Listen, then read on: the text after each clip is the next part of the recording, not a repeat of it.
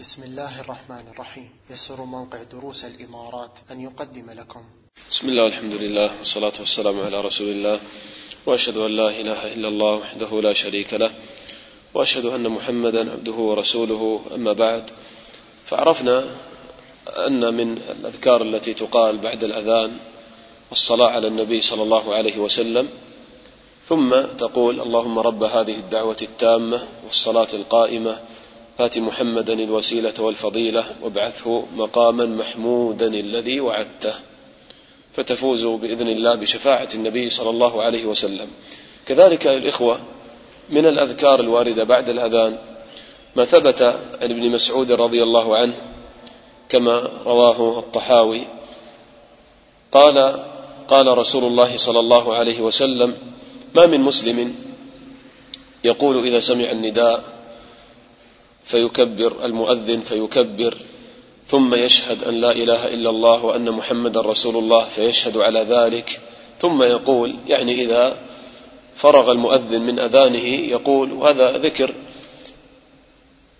من الأذكار التي تقال بعد الأذان وهو ذكر في الحقيقة مهجور ونادر من الناس من يقوله.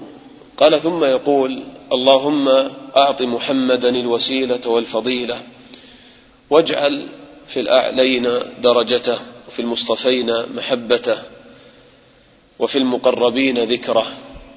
قال إلا وجبت له الشفاعة إلا وجبت له الشفاعة مني يوم القيامة. فهذا ذكر أيضا يقال بعد الأذان اللهم أعط محمدا الوسيلة والفضيلة. عرفنا أن الوسيلة هي أعلى درجة في الجنة. قال واجعل في في الأعلين درجته أو في الأعلين درجته. نعم واجعل في الأعلين درجته وفي المصطفين محبته وفي المقربين ذكره. فهكذا يدعو المسلم للنبي صلى الله عليه وسلم بهذه الأدعية العظيمة واجعل في الأعلين درجته. فدرجة النبي صلى الله عليه وسلم هي أعلى الدرجات. عند الله جل وعلا. وإنما وصل إلى هذه الدرجة العالية الإخوة بتحقيقه لمقام العبودية. ولذلك الله تعالى لما يذكر النبي صلى الله عليه وسلم في أشرف المقامات يذكره بوصف العبودية. في مقام الإسراء يقول سبحان الذي أسرى بعبده. ما قال بنبيه ولا برسوله قال بعبده. في مقام الإيحاء قال فأوحى إلى عبده ما أوحى. في مقام الدعوة قال وأنه لما قام عبد الله يدعوه كادوا يكونون عليه لبدا. في مقام إنزال الكتاب الحمد لله الذي أنزل على عبده الكتاب ولم يجعل له عوجا. في مقام التحدي وإن كنتم في ريب مما نزلنا على عبدنا فأتوا بسورة من مثله. وبذلك يعرف العبد أن مقامك عند الله إنما هو بتحقيقك لعبودية الله. كلما كنت أعبد لله كنت أقرب إلى الله وأشرف عند الله. كما قال الله تعالى إن أكرمكم عند الله يتقاكم فعلى المسلم أن يظهر ذله ومحبته لله يتذلل لله ويتعبد لله بكثرة ذكر الله بهذه الصلاة التي هي أعظم صورة عملية للعبودية. لما تسجد لله وتركع لله وهكذا تتعبد لله جل وعلا فتفوز بأعلى الدرجات. قال اللهم أعط محمدا الوسيلة والفضيلة واجعل في الأعلين درجته وفي المصطفين محبته. واجعل في الأعلين درجته وفي المصطفين محبته. فمحبة النبي صلى الله عليه وسلم ركن في هذا الدين ركن في الإيمان. كما قال النبي صلى الله عليه وسلم لا يؤمن أحدكم حتى أكون أحب إليه من ولده ووالده والناس أجمعين. فلا يصح إيمان العبد إلا بمحبته لهذا النبي الكريم صلى الله عليه وسلم. كيف لا تحبه القلوب؟ وهو الذي عرفنا على الله هو الذي دلنا على الله هو الذي بلغنا هذا القرآن وعلمنا هذه السنة وهذا الدين. كيف لا تحبه القلوب؟ وهو الذي ضحى بروحه ووقته وجهده وماله وأهله لأجل دين الله لأجل أن يقام دين الله تعالى. حتى قال له الله فلعلك باخع نفسك على آثارهم إن لم يؤمنوا بهذا الحديث أسفا. جاهد في سبيل الله حق جهاده وبلغ الدعوة ولما كفر به قومه في مكة مشى بقدميه الشريفتين إلى الطائف يدعوهم إلى الله. همه دين الله جل وعلا وأن يبلغ هذا الدين للناس وأن يصل هذا الدين للناس حتى يسعدوا في الدنيا والآخرة. وما أرسلناك إلا رحمة للعالمين. كيف لا تحبه القلوب؟ وهو المتصف بأعظم الأخلاق. وإنك لعلى خلق عظيم. تجد الرحمة والكرم والشجاعة والخشية لله والزهد في هذه الدنيا تأخذ الجارية الصغيرة بيده فيقضي حاجته في أي سكك المدينة شاءت. يخدمه أنس عشر سنوات فما يقول له أف قط. هذا النبي الكريم صلى الله عليه وسلم كان متواضعا هينا لينا سهلا. فهكذا المسلم كلما أقبل على قراءة سيرة النبي صلى الله عليه وسلم وكأنه يعيش مع النبي صلى الله عليه وسلم لا بد أن يجدد المسلم عهده بهذا. كلنا يعني في الغالب يعرف السيرة قد مر عليها مرورا ولكن لابد من تجديد العهد. لما تقرأ في سيرة النبي صلى الله عليه وسلم اجعل لك وردا في الأسبوع يوم واحد تقرأ ولو صفحات صفحتين أو ثلاث من سيرة النبي صلى الله عليه وسلم من كتاب الرحيق المختوم مثلا المبارك فوري أو بعض الكتب المؤلفة في هذه في السيرة العطرة النبوية. فلما يعيش المسلم مع النبي صلى الله عليه وسلم هذا يجدد الإيمان في قلبك يجدد المحبة للنبي صلى الله عليه وسلم وتشعر في قلبك بشوق للقاء النبي صلى الله عليه وسلم وتحرص على اتباع السنة ويكون عندك تعظيم لسنة النبي صلى الله عليه وسلم في ظاهرك وباطنك في أخلاقك في عباداتك في معاملاتك. تحرص على سنة النبي صلى الله عليه وسلم. هذه هي المحبة الحقيقية.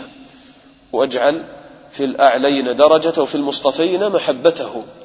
في الحقيقة الذين يحبون النبي صلى الله عليه وسلم فهذا دليل على اصطفاء الله تعالى لهم. واجعل في المصطفين محبته. يعني اجعل هذه المحبة في قلوب المصطفين عباد الله الذين اصطفاهم الله. فإذا وجدت من نفسك إقبالا على السنة الكل يزعم المحبة. ما في مسلم ما يقول أنا ما أحب النبي صلى الله عليه وسلم. كل مسلم يقول أنا أحب النبي صلى الله عليه وسلم وأحب الله. لكن ليس الأمر بالدعاوى والأماني. كما قال الحسن البصري قال ليس الإيمان بالتمني. قال ولكن ما وقر في القلب وصدقه العمل. قل إن كنتم تحبون الله فاتبعوني يحببكم الله. فلا بد من أن يظهر أثر هذه المحبة على اتباعك لسنة النبي صلى الله عليه وسلم تعظيمك للسنة في كل أمورك في طعامك وشرابك. كيف أكل النبي صلى الله عليه وسلم؟ ماذا كان يقول؟ ماذا كان يقول إذا انتهى من طعامه وشرابه؟ ماذا كان يقول إذا لبس الثوب؟ إذا خلع الثوب؟ إذا دخل بيته؟ إذا عاشر أهله؟ إذا صلى؟ كيف كان يتحرك في صلاته؟ ما هي الأفعال والأقوال التي كان يقولها؟ هكذا تتبع النبي صلى الله عليه وسلم. حركة حركة وقولا قولا. ثم قال وفي المقربين ذكره. اجعل في الأعلين درجته وفي المصطفين محبته وفي المقربين ذكره. فالمقرب إلى الله جل وعلا يحرص على ذكر النبي صلى الله عليه وسلم بأن يصلي عليه صلى الله عليه وسلم. لأن المسلم يتفكر في قول الله جل وعلا إن الله وملائكته يصلون على النبي. يا أيها الذين آمنوا صلوا عليه وسلموا تسليما. إذا كان الله وملائكته يصلون على النبي يصلون عليه يعني كما قال أبو العالي رحمه الله كما في البخاري قال الصلاة من الله على نبيه ثناؤه عليه في الملأ الأعلى. يعني الله يثني على النبي محمد صلى الله عليه وسلم بين ملائكته ويذكر شرفه فما على المسلم إلا أن يقتدي بربه جل وعلا في الصلاة على النبي صلى الله عليه وسلم. يشاركهم في هذا الخير العظيم. يصلي على النبي صلى الله عليه وسلم والله تعالى يقول من صلى النبي صلى الله عليه وسلم يقول من صلى علي صلاة صلى الله عليه بها عشرا. تقول اللهم صل وسلم على محمد أو أشرف وأعظم صيغة للصلاة على النبي صلى الله عليه وسلم الصلاة الإبراهيمية اللهم صل على محمد وعلى آل محمد إلى آخره. إذا صليت على النبي صلى الله عليه وسلم الله يصلي عليك في الملأ الأعلى عشر مرات يعني يثني عليك أنت. انظر إلى بركة الصلاة على النبي صلى الله عليه وسلم.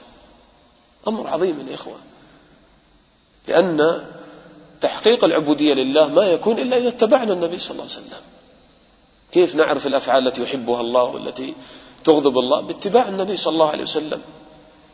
فإذا يعني ما على المسلم إلا أن يشكر هذا النبي ويحبه ويثني عليه يكون هذا بالصلاة عليه صلى الله عليه وسلم. تقول اللهم صل على محمد وعلى آل محمد كما صليت على إبراهيم وعلى آل إبراهيم وبارك على محمد وعلى آل محمد كما باركت على إبراهيم وعلى آل إبراهيم في العالمين. إنك حميد مجيد. قال وفي المقربين ذكره. ولذلك أيضا النبي صلى الله عليه وسلم قال أكثروا علي من الصلاة ليلة الجمعة ويوم الجمعة. فالآن يعني نحن في ليلة الجمعة. يستحب للمسلم أن يكثر من الصلاة على النبي صلى الله عليه وسلم في ليلة الجمعة ويوم الجمعة. قال فإن صلاتكم معروضة علي. قالوا كيف تعرض عليك؟ وقد أرمت. قال إن الله حرم على الأرض أن تأكل أجساد الأنبياء. وقال النبي صلى الله عليه وسلم إن لله ملائكة سياحين يبلغونني عن أمة السلام. يعني الآن أنت لما تصلي على النبي صلى الله عليه وسلم ينقل هذه الصلاة ملك إلى النبي صلى الله عليه وسلم في قبره. وكما أخبر النبي صلى الله عليه وسلم حديث الصحيح أن ملكا قد وكله الله تعالى عند قبر النبي صلى الله عليه وسلم بتلقي الصلوات. ويقول إن فلان ابن فلان يصلي عليك الساعة. فالنبي صلى الله عليه وسلم تصله الصلاة ويعرف أن فلان ابن فلان صلى عليه هذه الساعة. هذا شرف عظيم للمسلم. وهذا يجعل المسلم والله ما يشبع من الصلاة على النبي صلى الله عليه وسلم. ازداد محبة وشوقا للقائه صلى الله عليه وسلم. علمنا أن نقول في الدعاء صلى الله عليه وسلم نقول اللهم إنا نسألك إيمانا لا يرتد ونعيما لا ينفد ومرافقة محمد صلى الله عليه وسلم في أعلى جنة الخلد. فهذا ذكر يعني عظيم مبارك يعني بعد الأذان اللهم أعط محمدا الوسيلة والفضيلة واجعل ماذا؟ في الأعلين درجته وفي المصطفين محبته وفي المقربين ذكره. واجعل في الأعلين درجته وفي المصطفين محبته وفي المقربين ذكره. نسأل الله تعالى أن يجمعنا بنبينا صلى الله عليه وسلم وبأنبياء الله عليهم الصلاة والسلام وبالصحابة الكرام رضي الله عنهم في أعلى جنة الخلد. الحمد لله رب العالمين. صلى الله وسلم على نبينا محمد وعلى آله وصحبه أجمعين.